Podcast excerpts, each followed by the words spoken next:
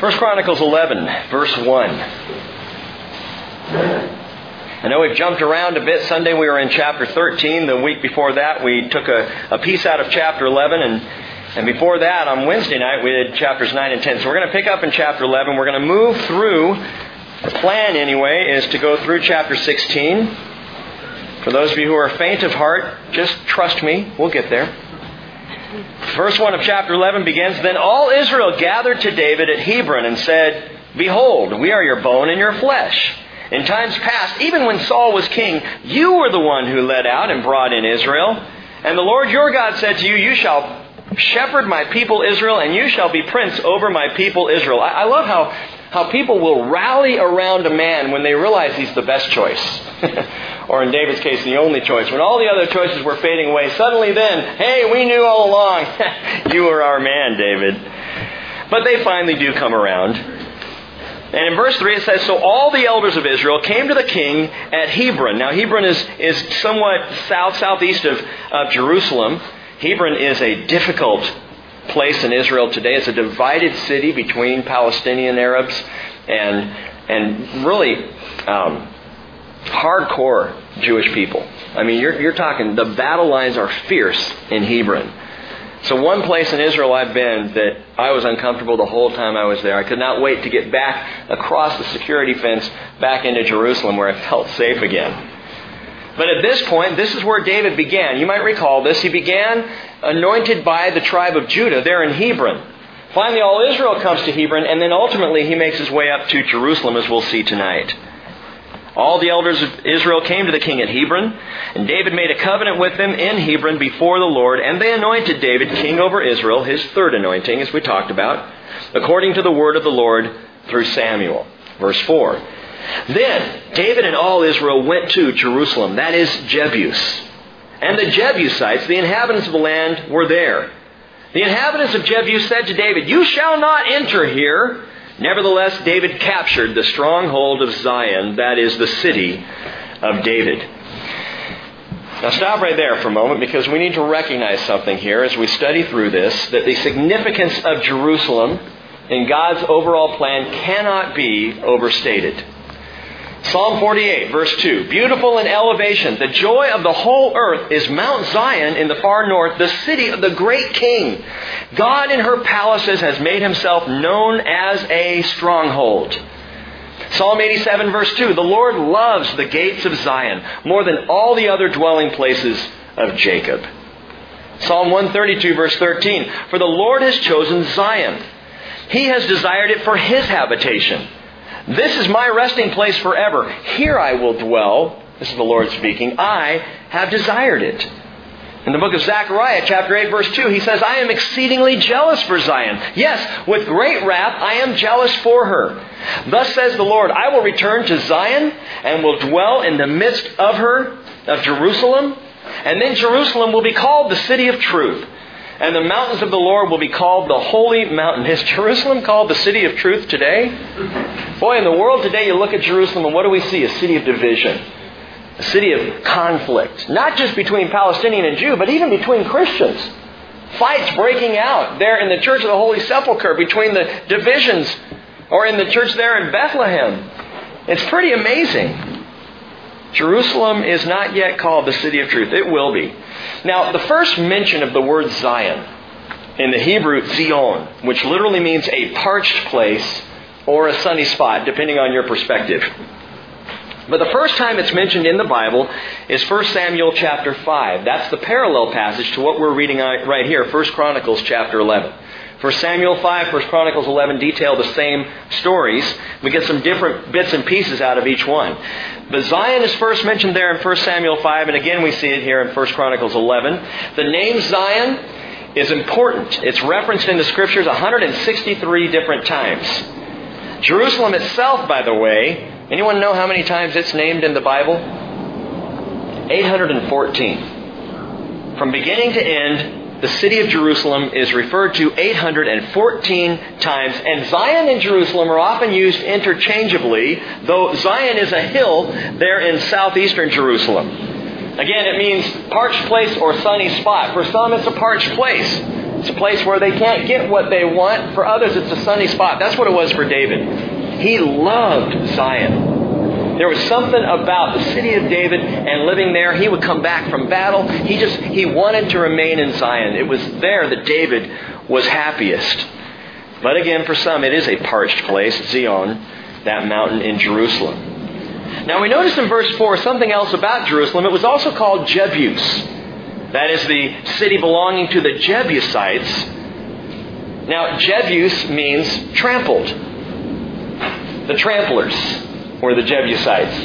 And the city they named Jebus after themselves, meaning tramplers. And for a period of time, it belonged to the Jebusites, which is interesting considering the history of the city. It is a trampled city. Dozens of times the city has been conquered and wiped out, literally razed to the ground and then built back up.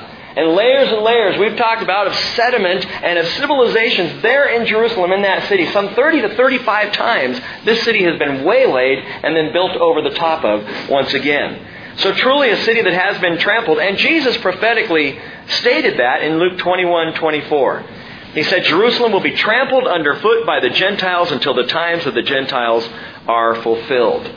So Jebus is an appropriate name for the Jebusites to name that city who were living there. But I wonder, who was it that founded Jerusalem in the first place?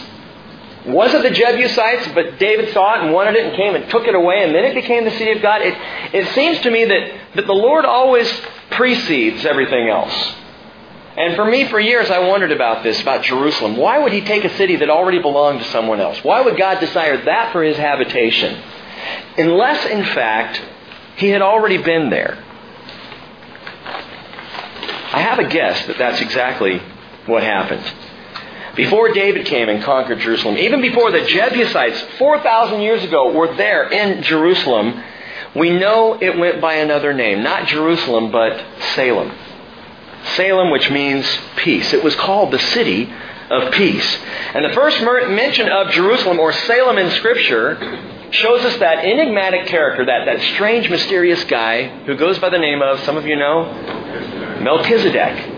And he shows up in Genesis chapter 14. Abraham, Abram at the time, had just returned from a, from a great battle. And he had fought against four different kings. He went actually into the battle to rescue Lot. And by some, some masterful maneuvers, he takes his 318 men, goes up against four kings and all of their armies, beats them badly, soundly defeats them, rescues Lot. Now he's coming back, and we're told in Genesis 14, verse 18 Melchizedek, king of Salem, brought out bread and wine. Now he was a priest of God Most High. Melchizedek blessed Abram and said, Blessed be Abram of God Most High possessor of heaven and earth. And blessed be God Most High, who has delivered your enemies into your hand. And it tells us he, that is Abram, gave him, Melchizedek, a tenth of all the spoils of the battle. He tithed to Melchizedek.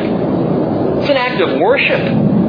Why would anybody tithe to another human being? But Abram tithes to this Melchizedek. You can turn to, don't do it right now, but later, check out Hebrews chapter 7 verses 2 and 3, because you find out a little bit more about this mysterious man, this Melchizedek. King Melchizedek. Melchizedek means king of righteousness. He was from the city of peace, so he was king of righteousness, king of peace. When he sees Abram, he brings out two elements bread and wine, which are pictures very clearly to you and I of communion, the body, the blood of Jesus Christ.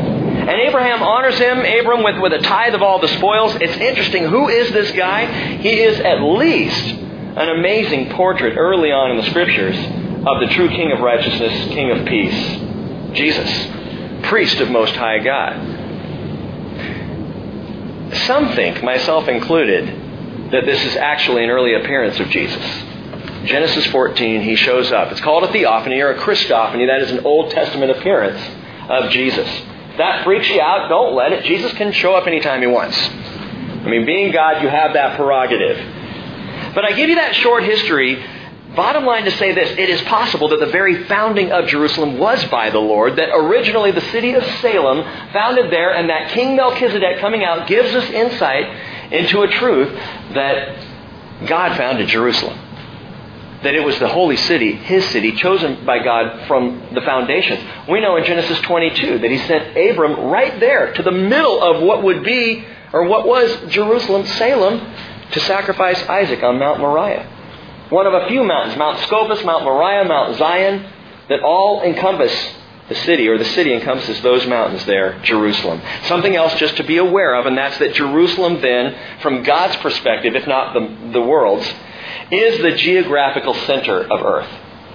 Jerusalem is that, if you're going to pick anywhere on the entire planet that God says, that's mine, it's Jerusalem. So, however the city was built or founded, the incident that follows is not the usurping of one person's authority for the Lord. It's the claiming of the city that God had already chosen for himself long before, I believe, the Jebusites ever showed up. Verse 5, we'll pick up from there. The inhabitants of Jebus said to David, You shall not enter here. Nevertheless, David captured the stronghold of Zion. That is the city of David. Now, David had said, Whoever strikes down a Jebusite first shall be the chief and commander. Joab, or Joab, in the, it would be the pronunciation, the son of Zeruiah, went up first, so he became chief. And then David dwelt in the stronghold, therefore it was called the city of David. And he built the city all around, even from the Millo, even to the surrounding area. And Joab repaired the rest of the city. And David became greater and greater, for the Lord of hosts was with him. David issued a challenge to his men. He said, Whoever can go up first gets to be my captain. Whoever's smart enough, sharp enough to get into that city and take down a Jebusite and lead my men in, you're going to be captain of the men. And so Joab emerges as the guy. How did it happen? It's a fascinating story. I really enjoy this one. It, we, we get some clues out of 2 Samuel. I'll read these to you.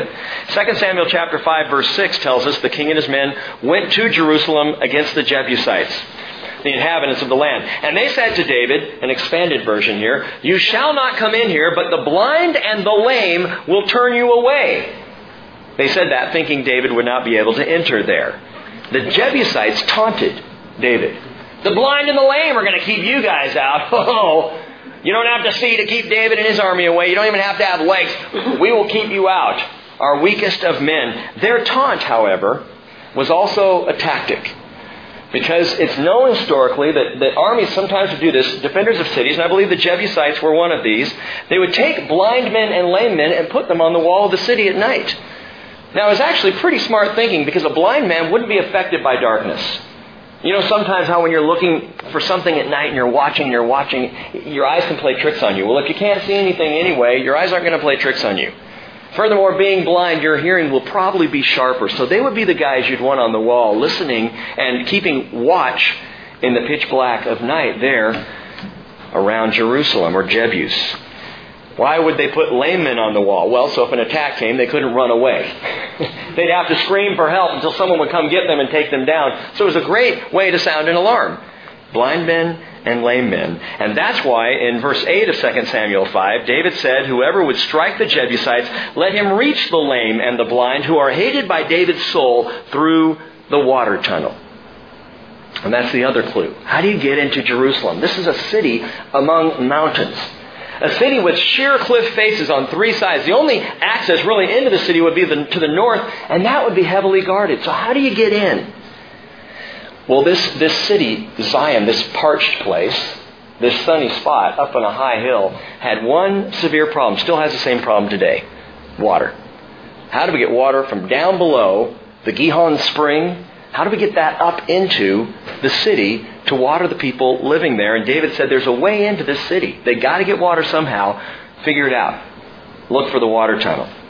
And so what happened was Joab went and found that water tunnel, a 75 foot shaft that plunged from the heights of Jerusalem down to the Kidron Valley to the Gihon Spring there. Later it was called, and you might recognize this, the Pool of Siloam, down in the lower part of Jerusalem. And that 75 foot shaft, they would either drop water buckets and, and reel them up, or somehow they got water up and down that shaft. Joab found it. He shinnies up the shaft. He gets into the city. He takes down a Jebusite. The men follow him, and they conquer the city. That's how literally Joab shafted the Jebusites. now that shaft, that shaft, sorry, you know, That shaft was excavated and discovered in the late 80s. And you can see it. You can go to the Gihon Spring in Jerusalem and you can look up the shaft and see the very shaft that we're reading about in uh, 1 Chronicles 11. And I love when that happens. I love when the scripture coincides with the physical reality and you look at it and go, wow. It's not that we don't believe that it's true, but I'll tell you what, it does something to your faith. When you begin to see these things, it, it begins to shore it up in, in, a, in a very special way. Well, perhaps in memory of the story, David's son Solomon wrote the following Proverbs 21, verse 22. A wise man scales the cities of the mighty and brings down the stronghold in which they trust. A wise man will do that. My friends, there is a key to bringing down strongholds, to taking down strongholds. I'm talking about fortresses of fear, and bastions of blame, and garrisons of guilt. Those strongholds in our life that ought not be there, that the enemy tries to set up, to trip us up. There's a way to deal with those. Generational patterns of sin that play themselves out over and over and over. Things learned from parents, learned from grandparents that we find ourselves doing again. Those are the kinds of strongholds that I'm talking about, and there's a key to bringing them down. And gang, it is not more religion. As a matter of fact, let me state this clearly. Religion is itself a stronghold that will burden you. As Jesus said to the Pharisees, you tie up heavy weights on people. Burdens you're not even willing to carry yourself. You're not even willing to lift a finger to help. Heavy duty religion. That is not the answer. We see this often in the church. Well, you got problems in your life? You need to go through my 12 step process to get out. And that's not a slam on the 12 step program. You got difficulties in your life? Well, I got five things you've got to do. You got to turn and pray five times toward Mecca every day. You have to do this or that or the other. It's religion, and that is not how to break strongholds. It is not in the in the way that you pray. You know, I I still think a lot of times the reason why we have more silence than, than words when we pray together is because we're all just kind of not sure we're going to pray the right way. Tell you what, if you open up a prayer in the name of Jesus, you are already praying the right way. If you're calling out to God Most High, you're praying the right way. I, I, never sit down with, with my now very young kids. I wouldn't look at, at, at little Naomi and just say, you know what, until you can speak this clearly to me, I am not listening. I want you to memorize this prayer on a card and then come talk to Dad. If you can bring that to me the correct way, just go to Jesus. We talked about that Sunday. There's a right way and a wrong way, and the right way is go, go to Jesus. Go through Jesus. Very, very simple. The psalmist wrote in Psalm 62, verse 6 He only is my rock and my salvation, my stronghold. I shall not be shaken. On God my salvation and my glory rest. The rock of my strength, my refuge is in God. Trust in Him at all times, O people. Pour out your heart before Him. God is a refuge for us. That's how you take down your strongholds. You believe in the stronghold. You run to the fortress, who is your God and Savior, Jesus Christ. It's so simple. Man complicates, God extricates. That's how it works. We make it harder, and God comes in and goes, Let me untie the knot. You know, we are like children trying, trying to tie our shoes. You know, we get it all knotted up until our Father has to sit, bend down and go, Okay, hang on. First of all, the tighter you pull on that, the more knotted up you're going to get. Let me just take care of it for you. And He unties us Jesus said in John 8:36, "If the Son makes you free, you will be free indeed." I looked and I looked and I looked. It does not say anywhere if Pastor Rick prays for you, you will be free indeed. I tried to find it. It's my concordance, just not there. If the Son makes you free. You know where the, where the breakdown is for us, people of faith? It's that we don't believe the Son has made us free. We haven't yet accepted the freedom Jesus offers. If He's truly come into our heart and freed us, we're free. And we're not bound by all that old stuff. Paul said it was for freedom, Galatians 5.20. It was for freedom that Christ set us free. Therefore stand firm and do not be subject again to a yoke of slavery. You want to bust down strongholds in your life? Go to the stronghold of Jesus. And just say, Jesus, I can't do it. But I know you can and I trust you to do it. It's as simple as that. Verse 10. Verse 10 of 1 Chronicles 11, you know, we're going to skip on ahead. Verses 10 through 19 we already studied that recounts the deeds of the three. Yashobim, Eleazar, and Shema. Talked about that two Sundays ago. The three who broke into, breaking through the lines of the Philistines into Bethlehem, remember, to get the water from Bethlehem, take back to their King David, those three water carriers. They were the three in the upper tier of the mighty men. The rest of chapter 11 now is going to list out the mighty men. Verse, well, verse 20. Chapter 11, verse 20. As for Abishai, or Abishai, the brother of Joab, he was chief of the thirty. He swung his spear against 300 and killed them. And he had a name as well as the thirty. Of the three in the second rank, he was the most honored and became their commander. However, he did not attain to the first three. So there were, there were definitely levels of organization in David's army. That makes sense, especially to you military guys. The levels of organization, that's a, that's a good way to go. So there were the three, and then there was the second tier of the three, and they were all within the 30. And it tells us, verse 22, Benaiah, the son of Jehoiada, the son of a valiant man, valiant man of Kabzeel, mighty indeed, struck down the two sons of Ariel of Moab. Literally, gang, that is the two lion-like men of Moab. Two men with the fighting power of lions. This Benaiah struck them down. And then it says he also went down and killed a lion inside a pit on a snowy day. Which is just a really interesting little side note there. I would love to see the video on that story. But I'll tell you one thing God does for him. He prepares him for the harder battle. First, he has to fight two lion like men. And he takes them down so that when he is in the pits on an icy, cold day, a place that you could compare maybe to despair, and a real lion comes after him, he's ready to go. Okay? The Lord will prepare you for what's coming. You might not feel like it when it hits, but it's interesting if you will draw back and look at what he's been doing in the weeks, months, even years prior to tragedy or hardship or difficulty. He has already prepared you to deal with it. It's the grace of our Father working in our lives, giving you the tools you need. Sometimes we don't see him because we're freaking out. But if we pause and pray, He will show us. Remember what I taught you here? Remember the two lion like men you took down before, Benaiah? You're ready to fight this lion in this pit. Verse 23 goes on and says, He killed an Egyptian, a man of great stature, five cubits tall. That's seven and a half feet. Not quite the nine or so feet of Goliath, but this is still a big dude. Now, the Egyptian's hand, in his hand, was a spear like a weaver's beam. Big honking thing. But he went down to him with a club, and he snatched the spear from the Egyptian's hands and killed him with his own spear, turning the enemy's weapons against himself. These things Benaiah, the son of Jehoiada, did, and had a name as well as the three mighty men. Behold, he was honored among the thirty, but he did not attain to the three. And David appointed him over his guard. These two guys are mighty men of note. Uh, and we actually went a little further into the study of their lives back in 2 Samuel 23, which you can go back and listen to if you missed that study. The rest of the chapter now will list roughly 46 more mighty men, going all the way to the end of the chapter, verse 47. I just want to point out one. And you can read through the list of names, but when you get to verse 41, notice the name Uriah the Hittite. Does that sound familiar? This should blow our minds. For right here in the list of the mighty men of David, his most loyal, his most fierce fighting guys who aligned themselves with him, they came to him. They professed loyalty to him. This is the husband of none other than Bathsheba.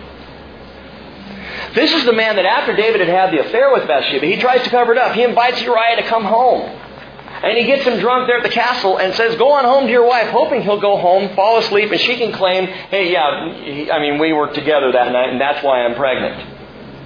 But Uriah refuses to go home and enjoy any pleasure when his fellow soldiers, his fellow mighty men, are out on the battlefield, so he sleeps at the king's gate. David cannot get this guy to do what he needs, so he sends him back with a note to Joab. Put Uriah out in the front lines of battle, and when the fighting is fierce, withdraw from him. Murder him. This was not just some grunt on the front lines that David didn't know. This was one of his top guys. And I point that out simply to say where there is sin in our lives, someone or something always dies. Oftentimes it's someone very close to us.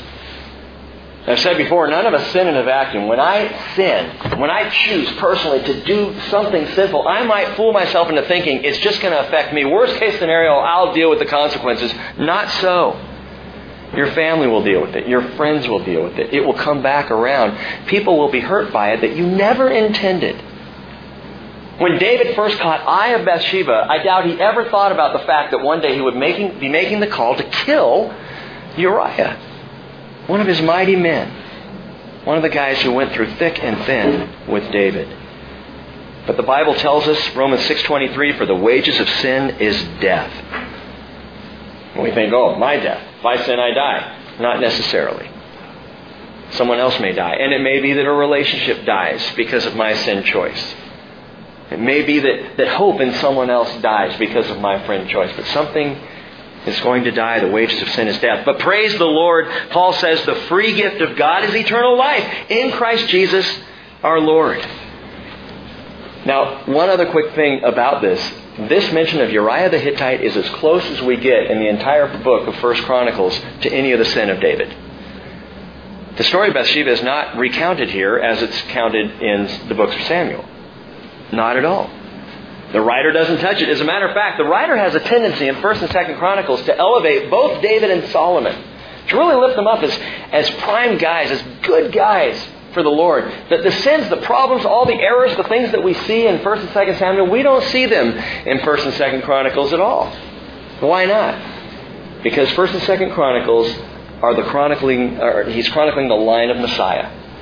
And he's showing the good side of Messiah, where, where, Messiah is coming from. He's highlighting that Davidic line, and he's not focusing on the sin. And it also reminds us that God forgets our sin. David had already, by the time the book of Chronicles was written, he had repented. Well, he was no longer living by the time Chronicles was written, but his repentance, his turning back to God, his giving God his very life from that day forward was well known to the Lord, so that by the time First Chronicles was being penned by, as I told you, I think Ezra, don't put that in there. It's not necessary. I forgot all about it, which is the way the Lord handles our sin. Chapter 12, verse 1.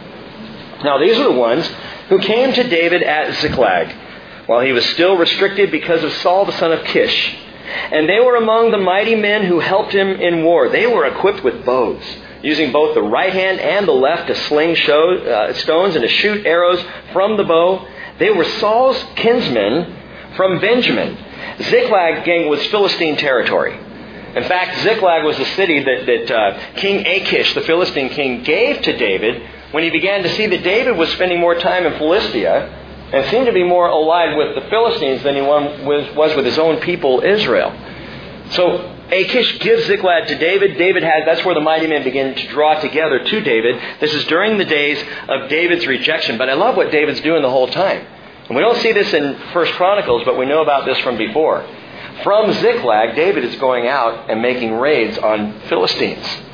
So he's functioning like a double agent. He has the king who thinks that he's a good guy and he's there living among them and, and allied with them, and yet he's sneaking out and he's raiding any Philistine armies or garrisons that are set up that might go against his people of Judah. So while he's on the other side of the fence, he is fighting for his people, he is still looking out for them. Now, verses 3 through 7 list these sons of Benjamin, Saul's kinsmen, list them out who allied themselves with David down in verse 8.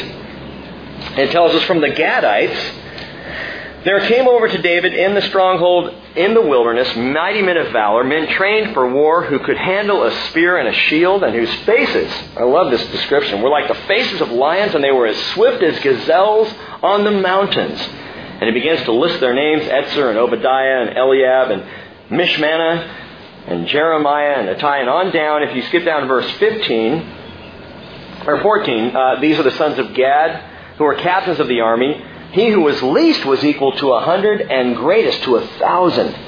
Verse 15. These are the ones who crossed the Jordan. Remember, Gad was one of the three tribes, or two and a half tribes, that lived on the other side, the eastern side of the Jordan. So these are the ones who crossed the Jordan in the first month. That's the month of Nisan. That would be our month roughly around April time frame, when it was overflowing in all its banks. And they put to flight all those in the valleys, both to the east and to the west. These were some studly guys.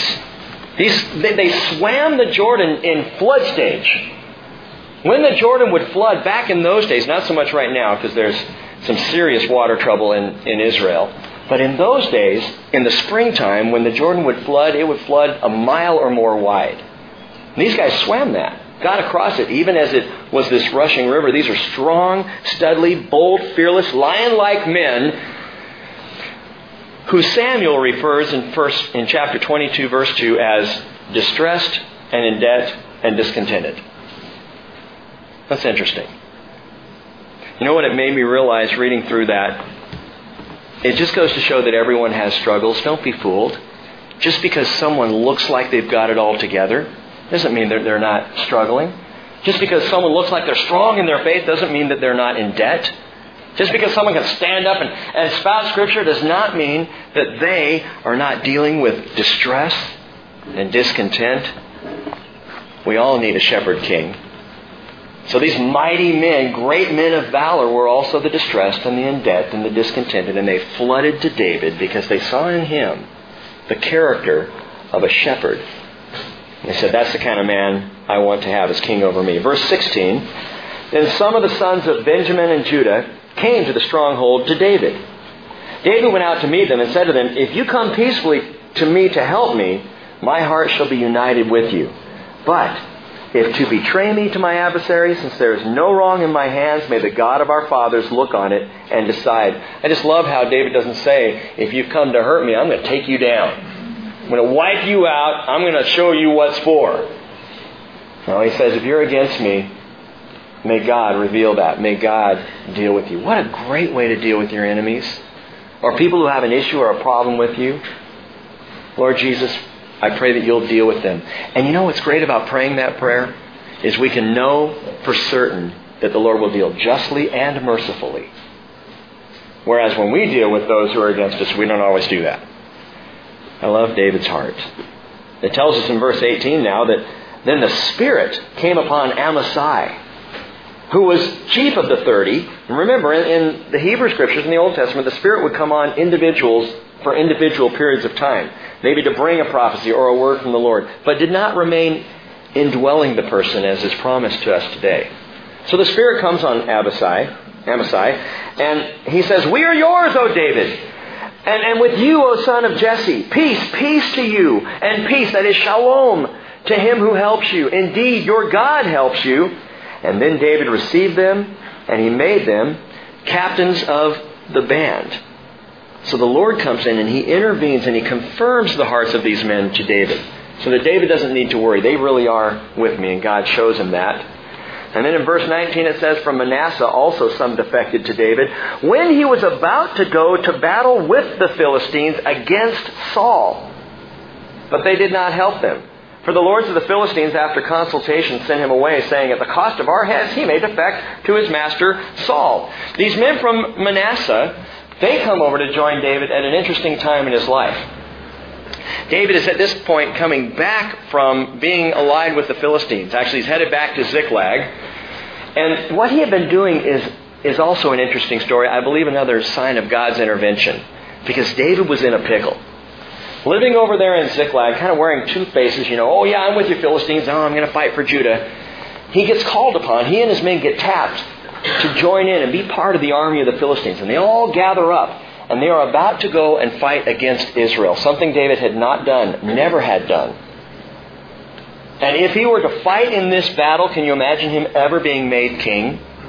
Can you imagine Israel ever coming to David and saying, Oh, you fought against us, but go ahead and be king over us? It wouldn't have happened. And David is, is up there in this tight spot. Why is he up there? Boy, there's all kinds of conjecture. All we can know for certain is he was there.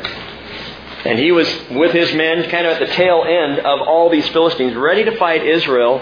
And King Achish, he felt good about it, but the commanders of the Philistines came down and they said, uh uh-uh, uh we can't have David go. I mean, if, if we're in the middle of the battle, he could turn on us. It's just not good thinking. And Achish, well, he just says, you know, David, I trust you, but my men don't.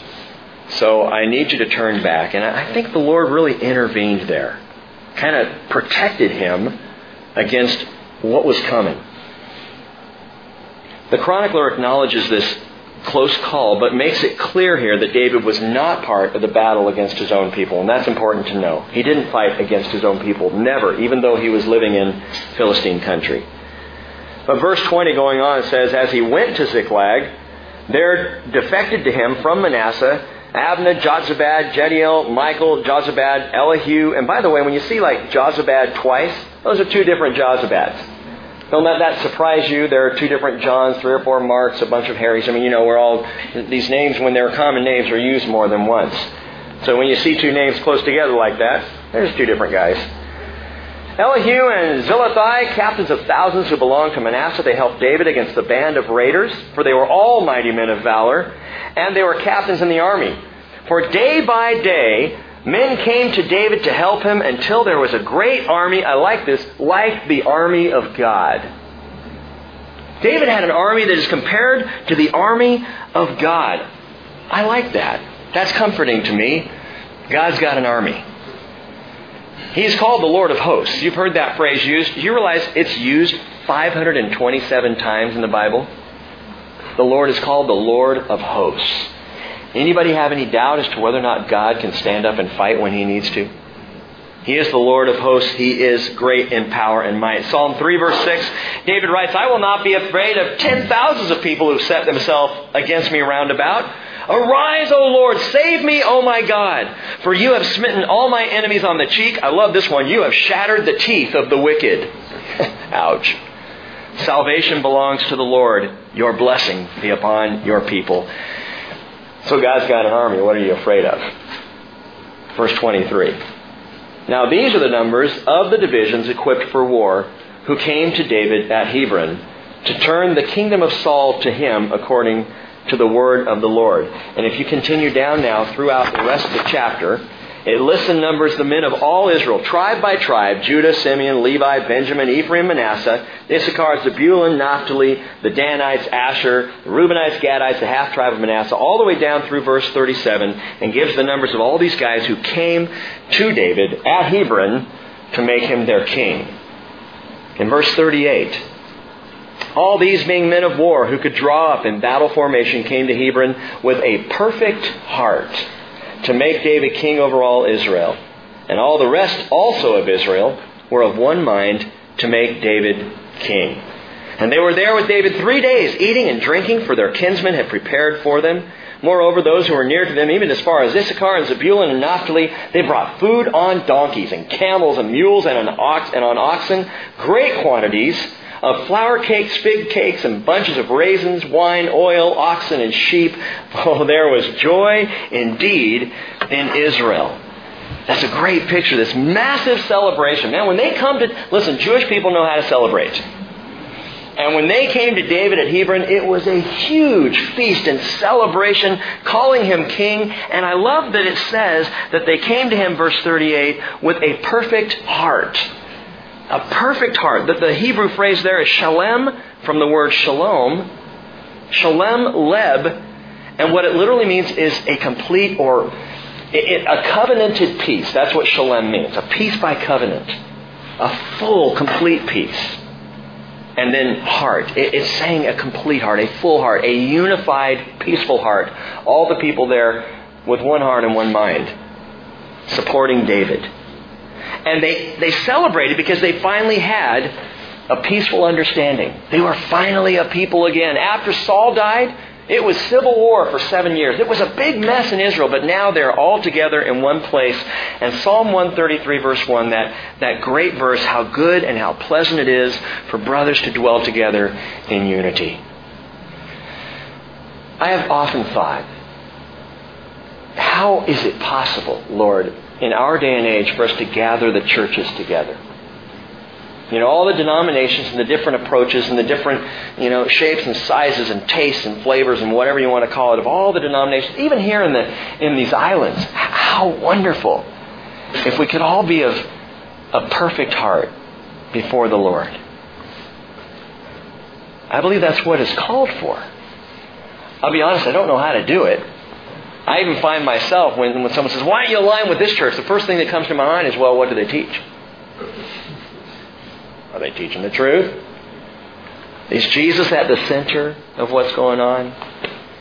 And it is hard because you, you want so much to, to be about the business of the Lord and you're just not sure. And, and you know, when you don't know people, they're always suspect. It's funny, the more you get to know someone, the less suspect they become and the more you can unify with them, in, in most cases.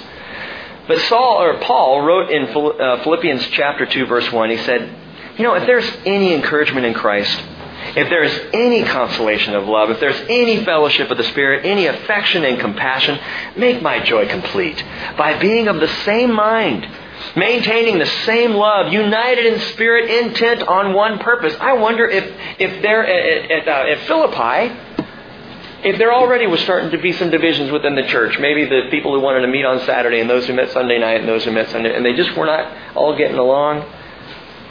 He says, Do nothing from selfishness or empty conceit, but with humility of mind regard one another as more important than yourselves. Do not look merely out for your own personal interest, but also for the interests of others. Have this attitude in yourselves, which was also in Christ Jesus. That's a great sentence because it refers to what he had already said and it refers to what he's about to say. Have this attitude in yourselves, which was in Christ. What attitude? The attitude of a perfect heart, of unity, but also the attitude of sacrifice. Because then Paul goes on to talk about Jesus becoming human and being sacrificed on the cross. Like Israel, gang, when we come together around the Son of David, our great King Jesus, it's amazing. When we worship together the name of Jesus, when He is first and He is primary, all of our petty differences tend to fall away. I really think that the key to gathering the churches together is worship. That if we could do that, I'm not about to announce a big worship night. I'm just thinking of this right now as we're talking. But I'll tell you what, there's going to be a great day of worship around the throne when finally all the people of God will have a perfect heart. Because we'll all be looking at the same person. We'll all be looking at Jesus. One more quick thing to note about this awesome celebratory feast that accompanies David's inaugural anointing over Israel. It is predictive and it is prophetic of that time when we will gather in celebration around the Son of David at his inauguration. Isaiah chapter 25 verse 6, and in a similar way, it says, The Lord of hosts will prepare a lavish banquet for all peoples on this mountain. A banquet of aged wine, choice pieces with marrow and refined aged wine. By the way, the mountain is Zion, right there in Jerusalem. There's going to be a serious party. Now, the Jewish people understood this. In fact, in the 400 years between the Testaments, after the last of the Hebrew Scriptures was written, the last of the prophets, and then John the Baptist came along, in between there, every Passover, the majority of Jewish people would celebrate Passover not only looking back, but looking forward to this coming of Messiah. They longed for it. The empty chair you've heard about, that the go check the door to see if Elijah's come who's going to be the forerunner of Messiah. The Passover became more and more celebratory as, as a looking forward during that time, right up until when Jesus actually came. And they missed him for the most part. Matthew chapter 8 verse 11, Jesus says, I say to you that many will come from east and west. East and west of where, Lord? East and west of Israel. Many are going to come from other places and recline at the table with Abraham and Isaac and Jacob in the kingdom of heaven. He's referring to that feast Isaiah talked about. The feast that is so similar to this feast that they had with David. And Revelation, uh, Matthew chapter 22, verse 2, Jesus said the kingdom of heaven may be compared to a king who gave a wedding feast for his son. And then we jump ahead to Revelation 19, which tells us, Blessed are those who are invited to the marriage supper of the Lamb. So that feast is coming. And you can read over these few verses here, but I'll tell you what. For all the flour cakes, fig cakes, pancakes, whatever cakes they had, raisins and bunches of fruit, and all that they brought in, and all the meat and all the wine that they had, it has nothing on the celebration of that day when we gather around the Son of David. You can skip chapter 13 completely. We covered it on Sunday, that tragic journey of the Ark of the Covenant from the home of Abinadab to the home of Obed Edom rather than to Jerusalem where it was intended. That's as far as it got because poor Uzzah stuck out his hand and touched the ark and died immediately. So the ark is now in Obed Edom's house. Verse 14, chapter 14 picks up. Now Hiram, king of Tyre, sent messengers to David with cedar trees, masons, and carpenters to build a house for him. David realized that the Lord had established him as king over Israel, and that his kingdom was highly exalted for the sake of his people Israel. Finally, David gets it. Everything is in place. My first anointing by Samuel when I was a kid, I remember thinking then, when will this be? And here it is. God has fulfilled all of his promises. Everything that, that followed the anointing, it's here, it's now. I'm in my place. I have peace. I have the people. What a wonderful time. What a great place of ease. And you would think that right here is the time of David's greatest spiritual enjoyment. Not so. As a matter of fact, you got to watch out for the days of ease. Because the days of ease are not the days that build your faith. During these days of ease, verse 3, David took more wives at Jerusalem. He became the father of more sons and daughters. This was a prolific man. These are the names of the children born to him in Jerusalem Shammua, Shobab, Nathan, Solomon, Ibhar, Elishua, Elpelet, Nogah, Nepheg, Japhia, Elishama, Beeliada, and Eliphelet. So all these kids, and I'm not saying that more kids means more trouble, although it can be a challenge. But I am saying more wives means more trouble. And between you and me, I barely understand one. I cannot even. When Solomon comes along and has all those wives and concubines, I mean, so many wives and concubines, he could go two years and not see the same wife each day. I mean, I would be in therapy constantly just to understand. I don't know what she said this, but then she came along and said, well, then the other one said that. And I don't know what any of them are saying. I, I don't get it. David, David sadly passes his womanizing on to his sons. This is a father's legacy. And when did it happen for David? Days of ease. When did the sin with Bathsheba happen? Days of ease. The springtime when all the kings go off to war and David said, You guys go fight. I'm going to hang out. I'm going to stay in Zion because I love Zion. We fool ourselves when we think that sitting back and coasting and relaxing deepens our faith. It never does. That's not to say quietness isn't important, or stilling ourselves before the Lord, or retreating is not important. But what builds our faith, gang, is hardship. It's struggle. It's difficulty. That's where our faith gets stronger. That's where we begin to recognize that we don't have any power to handle this, but God does, and He's going before us. David is at ease, and so he's taken on wives, and he's making a mess of his family. It's in times of struggle that we see David as a man of great faith, not in days of ease. But once again, the writer of Chronicles doesn't really deal with this mess. Remember, the Chronicles is the messianic line, not the messy line. so he has David and Solomon typifying the Messiah to come. But I mention this messy family because, again, it was for the most part birthed in easy times. Well, going on, verse 8. When the Philistines heard that David had been anointed king over all Israel, and the Philistines went up in search of David, and David heard of it and went out against them. Now the Philistines had come and made a raid in the valley of Rephaim. Now watch this. David inquired of God, saying, Shall I go up against the Philistines? And will you give them into my hand? Then the Lord said to them, Go up, for I will give them into your hand. So they came up to Baal Perazim, and David defeated them there. And David said, God has broken through my enemies by my hand. Note that. God broke through by my hand, like the breakthrough of waters. Therefore, they named that place Baal Perazim. They abandoned their gods there, so David gave the order, and they were burned with fire. That is, all their idols. They just had a big, massive bonfire with the Philistine idols that they left behind as they fled. The Philistines made yet another raid in the valley. Verse 14 David inquired again of God. Now, hold it right there. And we saw this on Sunday.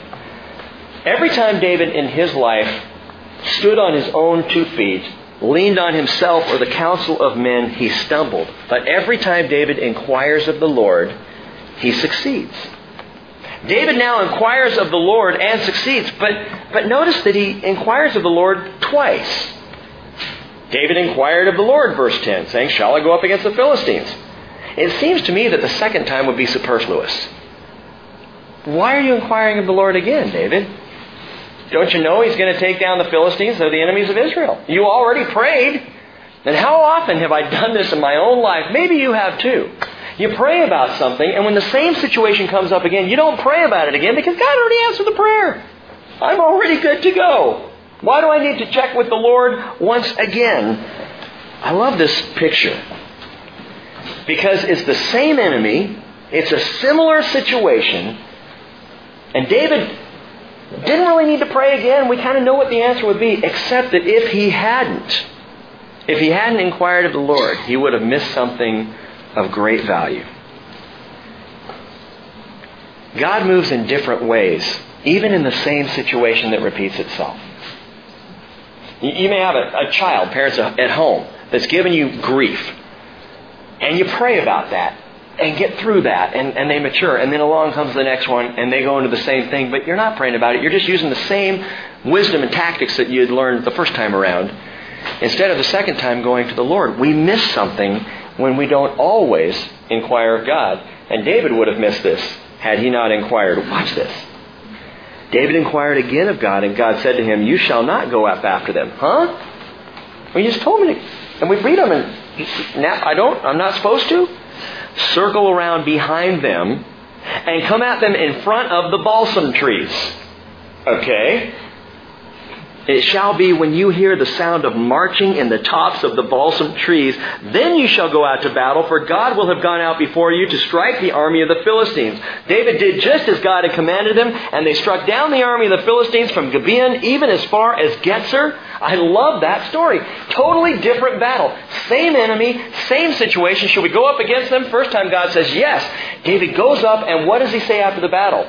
God has given them by my hand. God works through me, but it was through me. It was my hand that God used. And so when David acquires, inquires again, God goes, okay, we're not going to do this the same way. This time you wait until you hear the marching in the trees. By the time David and his men show up, God has already routed the enemy. They just did the cleanup work. What are you saying, Rick? Simply that God made it absolutely clear the second time it was not by the might of David that there was a victory. It was by the power of God. And had he not inquired twice, he never would have known that.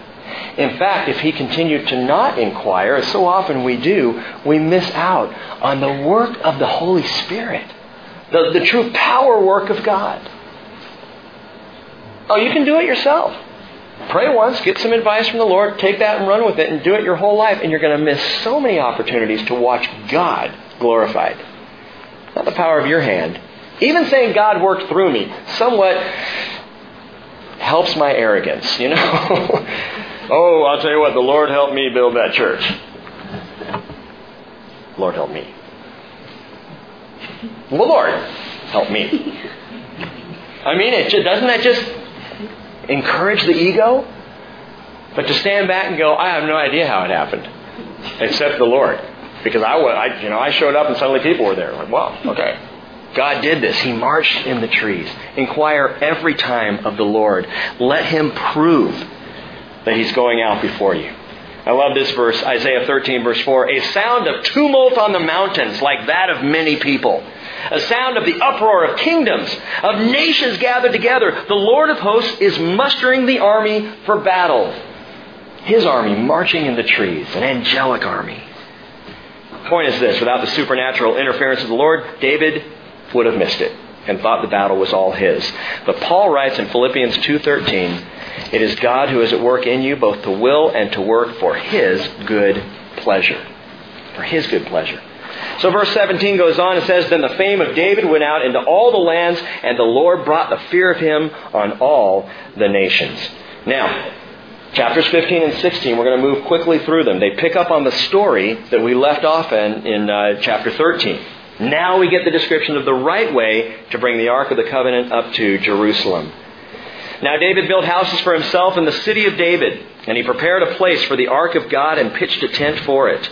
And then David said, no one is to carry the ark of God but the Levites, for the Lord chose them to carry the ark of God and to minister to him forever. Good job, David.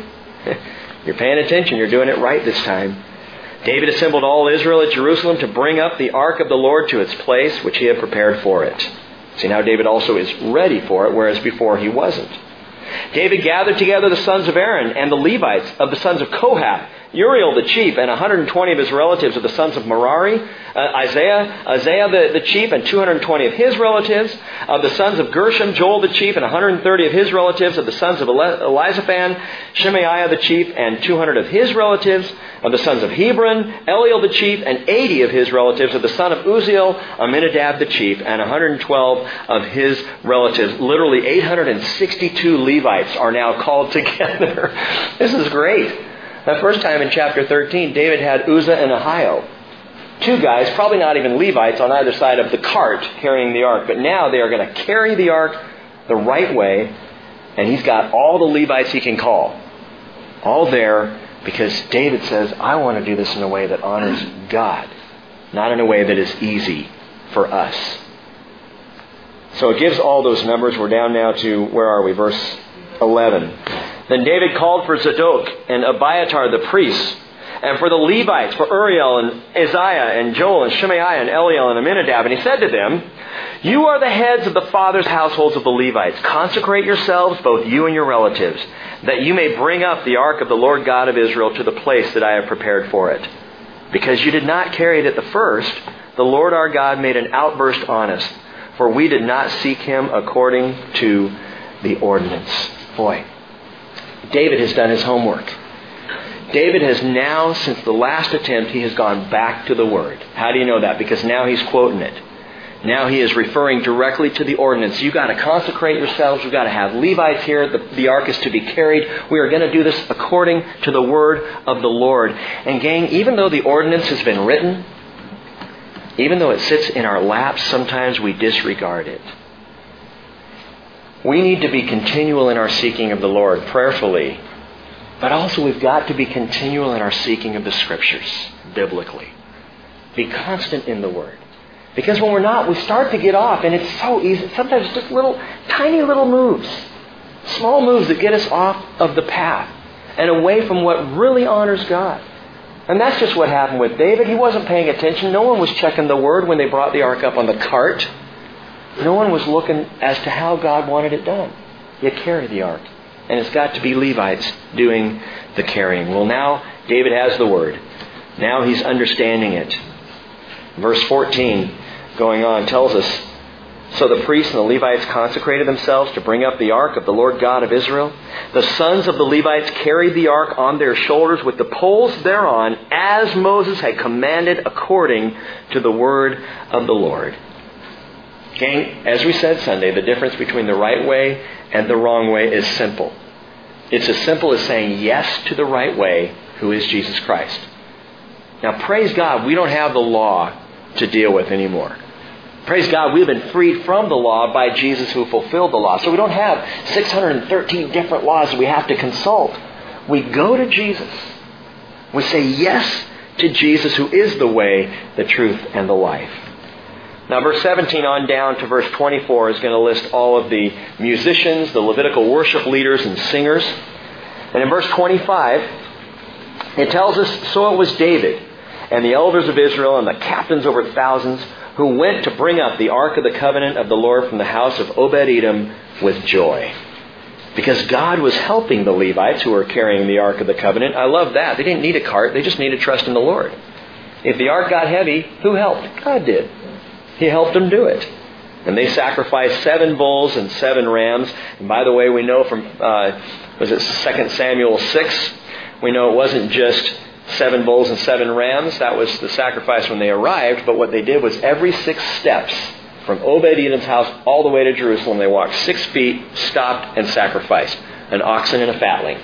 Six more feet, stopped, and offered an oxen and a fatling all the way to Jerusalem. Six steps at a time. It's a good lesson in that. Six is the number of man. And about every six steps, I need to stop and recognize the sacrifice of Jesus Christ. In fact, it works for me about every six days or, uh, uh, so. On the seventh day, stop and recognize the sacrifice. We share communion together. We take six steps and we acknowledge the sacrifice of Jesus. Where am I? Uh, hmm? 27. Now David, thank you. David was clothed with a robe of fine linen with all the Levites who were carrying the ark and the singers and, and Shenaniah, the leader of the singing with the singers. And David also wore an ephod of linen. Thus all Israel brought up the ark and the covenant of the Lord with shouting and with the sound of the horn and with trumpets and loud sounding cymbals and harps and lyres. Had, which didn't mean that people were not truthful. It was, you know, stringed instrument. It happened when the ark of the covenant of the Lord came to the city of David that Michal, the daughter of Saul, looked out of the window and saw King David leaping and celebrating, and she despised him in her heart. Now, quickly, some have sided with Michal on this. Because when you read the account and what she says in 2 Samuel chapter 6, you might think, wow, David really was kind of not wearing much. It was embarrassing. He's out there in a toga doing a little dance, and that you know, that's not something the king should be doing. Listen to what Michal said. When she sees David coming back, and this is a bummer for David because he sent all Israel away in joy to their homes, and he comes back to his home, and no doubt he's singing, "We got the ark to the to the brought the ark to the," and, and he's excited. And as he walks up, Michal goes, "How the king of Israel distinguished himself today." He uncovered himself today in the eyes of his servants' maids as one of the foolish ones shamelessly uncovers himself. Here in Chronicles, we learn something. David did not uncover himself. This was Michal's perspective. She looked at him and she said, I don't like what you're wearing.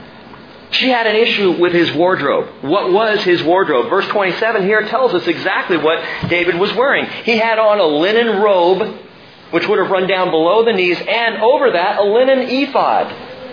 Why is he dressed this way? Because that was the simple outfit of a Levitical servant.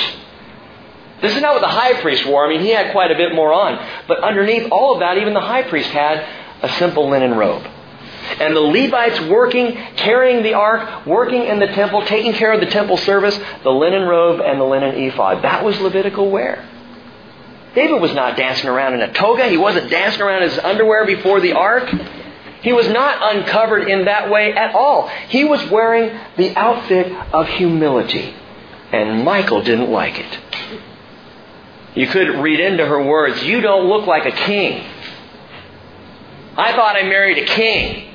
And here comes this little servant boy with all the, you look like all the other little servants out there. And it's embarrassing to me. David was dressed in humility, dressed for service. Michal had issue with that, so Michal never had a child. The rest of her life she was barren. Maybe because the Lord cursed her and would not let her have kids, but another possibility is because David would not go into her anymore after that. Whatever it is, she never had a child of her Lord uh, of her, her own. David humbled himself before the Lord. David responded to her, and I love this. 2 Samuel 6:20 he said, "It was before the Lord who chose me above your father and over his house to appoint me ruler over the people of the Lord over Israel." And that's not a statement of arrogance, that's a statement of absolute fact. I was appointed ruler over all Israel, therefore I will celebrate before the Lord. Therefore, because he made me over all, he said, I will be more lightly esteemed than this and will be humble in my own eyes. Think about the contrast of what David's saying. You know, God made me king of all. And so I am humble. Well, why, David? Why wouldn't you be arrogant? Because God made me king. Because God gave me a shepherd boy from Bethlehem. He put me in this place. And that is a humbling thought. There's a bit of truth in there. When God does the glorifying in our lives, our natural response is humility. When we do the glorifying in our lives, the natural response is arrogance. And that's kind of how you know if the glory is coming from God as opposed to you. If the glory comes and you know, maybe someone says something kind about you, about your works of service, about what you're doing, and your reaction is, right. Well, then you know it's coming from the wrong place. But if it comes from the Lord and you're lifted up, it's almost embarrassing. It's, it's humbling. And that's when you know God is bringing the glory. By the way, is there something familiar about David's outfit here? He's wearing a linen robe. Revelation 19 verse 7, let us rejoice and be glad and give the glory to him, for the marriage of the Lamb has come, and his bride has made herself ready. It was given to her to clothe herself in fine linen. Bright and clean, for the fine linen is the righteous acts of the saints. There's a connection there, gang. Fine linen, the representation is of service. The saint who serves. And that fine linen is the picture of how the bride dresses herself, how the church readies herself for her coming groom by service, by humble service. Now, chapter 16 is primarily a chronicle of the praise song that was written for this occasion. It tells us that uh, in verse 1 they brought in the ark of God and placed it inside the tent which David had pitched for it, and they offered the burnt offerings and the peace offerings before God. And when David had finished offering the burnt offerings and the peace offerings, he blessed the people in the name of the Lord. He distributed to every one of Israel, both man and woman, to everyone a loaf of bread and a portion of meat and a raisin cake. I always think that's nice. A little raisin cake thrown in there. He appointed some of the Levites as ministers before the ark of the Lord, even to celebrate and to thank and to praise the Lord God of Israel. Asaph the chief, second to him Zechariah, then Yale, and then uh, and by the way, who later founded a university. Then Shemiramoth and Yahiel and Mattathiah, Eliab, Benaiah, Obed-Edom, and Yale again, a second Yale. So there were two universities with musical instruments, harps, lyres, and also Asaph played loud-sounding cymbals. Benaiah and Yahaziel the priest blew trumpets continually before the ark of the covenant of God. Now, the first half of the song, beginning there in uh, verse 8, it says in verse 7, on that day, David first assigned Asaph and his relatives to give thanks to the Lord. And if you recognize Asaph's name, by the way, it's because he wrote many of the Psalms that we have in the book of Psalms. But this, this song here, the first half of it, verses 8 through 22, is word for word, it's Psalm 105. So you can notate that if you'd like to in your Bibles. The second half on down from verse 23 on, eh, with the exception of about the last two lines, is Psalm 96. So it's, it's broken apart and put into the book of Psalms as two separate Psalms, but here it's all one. I'd like to read it for you before we go out tonight. Verse 8. Oh, give thanks to the Lord. Call upon his name. Make known his deeds among the people. Sing to him, sing praises to him, speak of all his wonders, glory in his holy name. Let the heart of those who seek the Lord be glad. Seek the Lord and his strength. Seek his face continually. If we just did verses 8 through 11 every morning when we got up, we would have some good days. It'd be hard to have a bad day when you start out with that attitude and that heart. Seek his face continually. Verse 12 Remember his wonderful deeds which he has done his marvels and the judgments from his mouth. O seed of Israel, his servants, sons of Jacob, his chosen ones. He is the Lord our God. His judgments are in all the earth. Remember his covenant forever. If we just looked at those verses when we're in times that we don't feel like God is hearing us, we would be so much better off. Psalm 77 is a great psalm where the writer says, All night long I cried out to the Lord until my eyes were dry, until my tongue was sticking to the roof of my mouth, until I had no breath in me. I just cried out, and he did not answer me. And he says, To what should I appeal? I will remember the ways of the Lord.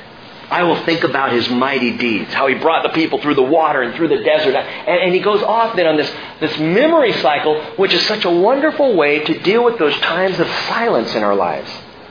Where I'm saying, God, I need your help, and I'm not hearing anything. It's in those days that you refer to when he did respond to the mighty deeds. And if you can't find one in recent memory, go back to the cross. And remember, remember, remember the covenant that God made with you there. Verse 15, remember his covenant forever, the word which he commanded to, to a thousand generations. The covenant he made with Abraham his oath to Isaac, he also confirmed it to Jacob for a statute, to Israel as an everlasting covenant. Oh, and now the chronicler is, is bringing that in. He's reminding us via this psalm the line of Messiah is specific and goes straight from Isaac to Abraham through Isaac, Jacob, down through Israel. Saying, verse 18, To you I will give the land of Canaan as the portion of your inheritance. When there were only a few, they were only a few in number, very few, and strangers in it. Remember how many Jacob took down to Egypt when Joseph was there? 70. There were 70 people. That was it. That was all of Israel. 400 years later, they came back some 3 million strong. During all those days of slavery and hardship, God grew the people. He says, they wandered about from nation to nation, verse 20, and from one kingdom to another people, and he permitted no man to oppress them. And he reproved kings for their sake, saying, Do not touch my anointed ones, and do my prophets no harm. Now it shifts over to Psalm 96. Sing to the Lord all the earth. Proclaim good tidings of his salvation from day to day. Tell of his glory among the nations, his wonderful deeds among all the peoples. For great is the Lord and greatly to be praised. He is also to be feared above all gods. For all the gods of the peoples are idols. But the Lord made the heavens. Splendor and majesty are before him. Strength and joy are in his place. Ascribe to the Lord. That means give to the Lord O families of the peoples. Ascribe to the Lord glory and strength. Ascribe to the Lord the glory due his name. Bring an offering and come before him. Worship the Lord in holy array. And that doesn't mean put on a nice suit and tie or get out your best dress. Holy array means the splendor of God's holiness, to, to be dressed literally in his righteousness. To come before him dressed in the splendor of his greatness. Verse 30 Tremble before him, all the earth. Indeed, the world is firmly established. It will not be moved. Let the heavens be glad, and let the earth rejoice. And let them say among the nations, The Lord reigns. Literally, Yahweh reigns. Let the sea roar and, its, and all it contains. Let the field exult and all that is in it. Then the trees of the forest will sing for joy before the Lord. I love this little hint, for he is coming. Oh, he is coming to judge the earth. Oh, give thanks to the Lord, for he is good, for his loving kindness is everlasting. And then say, Save us! What is the word save us? Anybody remember? Hosanna. Hosanna, he says. O God of our salvation, and gather us and deliver us from the nations, to give thanks to your holy name and glory in your praise. Blessed be the Lord, the God of Israel, from everlasting even to everlasting. Then all the people said, one word, Amen. And they praised the Lord. And that, by the way, is our rally cry. Brothers and sisters in Christ, our rally cry, our word is Amen. That is the word we're invited to say. Paul says in 2 Corinthians 1.18, As God is faithful, our word to you is not yes and no. For the Son of God, Christ Jesus, who was preached among you by us, was not yes and no. You're saved, you might not be saved. You're with me, I'm not sure if I want you. Yes and no, back and forth, no. The answer is yes in Him. For as many are the promises of God, in Him they are yes. Therefore also through Him is our Amen, our yes, Lord. That's what Amen means. Yes, Lord. Sometimes I just say that instead of Amen, because it's kind of fun. In Jesus' name, yes, Lord. Make it so. Let it happen, Lord. Yes to His promises. Paul is saying there's no guesswork in the gospel. You don't have to wonder. It's a sure thing, a done deal. Faith in Jesus yields eternal life. Yes, Lord. Verse 37, we finish up. So he left Asaph and his relatives there before the ark of the covenant of the Lord to minister before the ark continually, as every day's work required. And Obed Edom with his 68 relatives, Obed Edom also the son of Jeduthun, so there's a second Obed Edom, and Hosah as gatekeepers.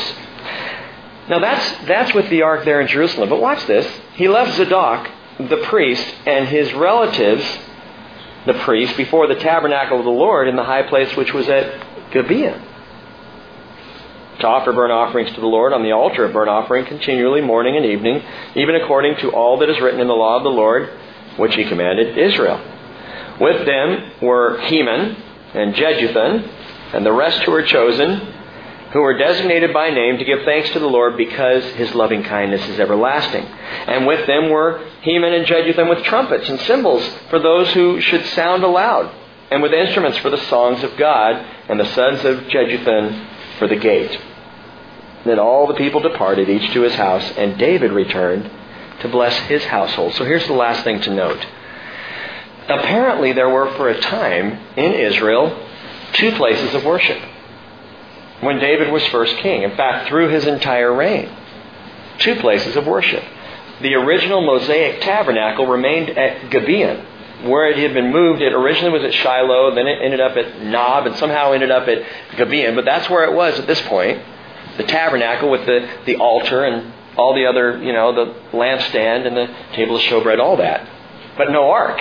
So the Holy of Holy place it was empty at Gibeon, where the tabernacle was.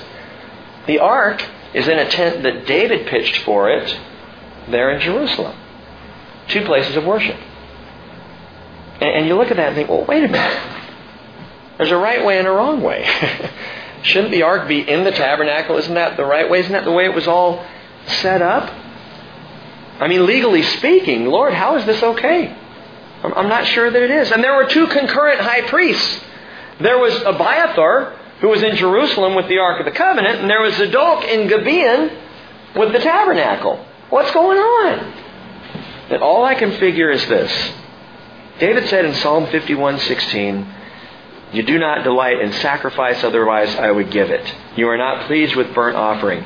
The sacrifices of God are a broken spirit, and a broken and contrite heart, O God, you will not despise."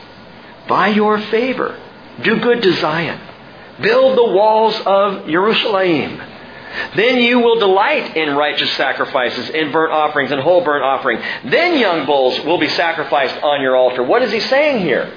David, after the sin of Bathsheba, is returning to the Lord in heart, mind, and soul, and he's praying to God, and he's realized something. It ought not to have been that the tabernacle was in one place and the ark in the other. But you know what? God didn't mind so much. Why? Because David's heart was right. Because he was a man after God's own heart. Because in both places the people were called to worship God with a right heart. So even though they kind of got it wrong, I think I've told him here before. Uh, first church I did youth ministry at, a gentleman was serving communion one morning, and he accidentally prayed for the juice first and started to pass that out. Oh no. I mean, we were all shocked. Had a meeting, kicked him out of the church. I mean, we took care of it, you know. It was so funny to me because I sat there watching this and he was mortified that he had gotten it in the wrong order. And I remember thinking, I'm not so sure God's concerned about the order as much as he is the heart. And that's what we bring to him, and that's what David brought. He brought a real heart to God. And when the heart is right, you know, the sacrifices will come. The temple will get built right there on the Temple Mount in Jerusalem. And the sacrifices would begin again. But the sacrifices, as far as God is concerned, are nothing when the heart's not right. When David was king, for the most part, his heart was right. He loved the Lord. And so even though there's this strange tabernacle there, ark here disparity, God still received and accepted the worship of the people. Because it's never been about religious ritual with God. It's always been about the right heart. And that's good to know. Maybe this dual situation is why in the next chapter, which we won't cover tonight, in chapter 17, David's heart turns to the Lord to build a house for him in Jerusalem, the city of our King. And God says no. And we'll talk about that on Sunday. Father, we thank you for your word. We thank you, Lord. I thank you just for the ability for everybody to stick with us and cover so much ground again tonight. But, but we're thankful to walk over this, even in this broader overview, to see what you're doing in this line of Mashiach, the Davidic line of the kingdom. Father, we see and we acknowledge from your word tonight the importance of your holy city, Jerusalem, of Zion, that place where you set your own name and where you delight, Lord. And so, because of that, we pray for the peace of Jerusalem. We pray, Father, that it would no longer be a city divided, but it would become elevated as that great city of our great King, our Lord Jesus. We long for and look forward to that day. And until then, we continue to pray, bring shalom to the city of peace, to Jerusalem. And Father, we recognize in the way that you worked in David's life and the mighty men's life and so many lives throughout these pages that we yet have much to learn. But Lord, if we will simply put our faith in Jesus, I believe you will build us up. And so, Holy Spirit, continue to do so. And if that means trouble and struggles, then we accept that as your will. And we just pray we might trust you more. We praise you for your word. Thank you, Lord Jesus. In your name we pray tonight. Yes. Amen. God bless you all.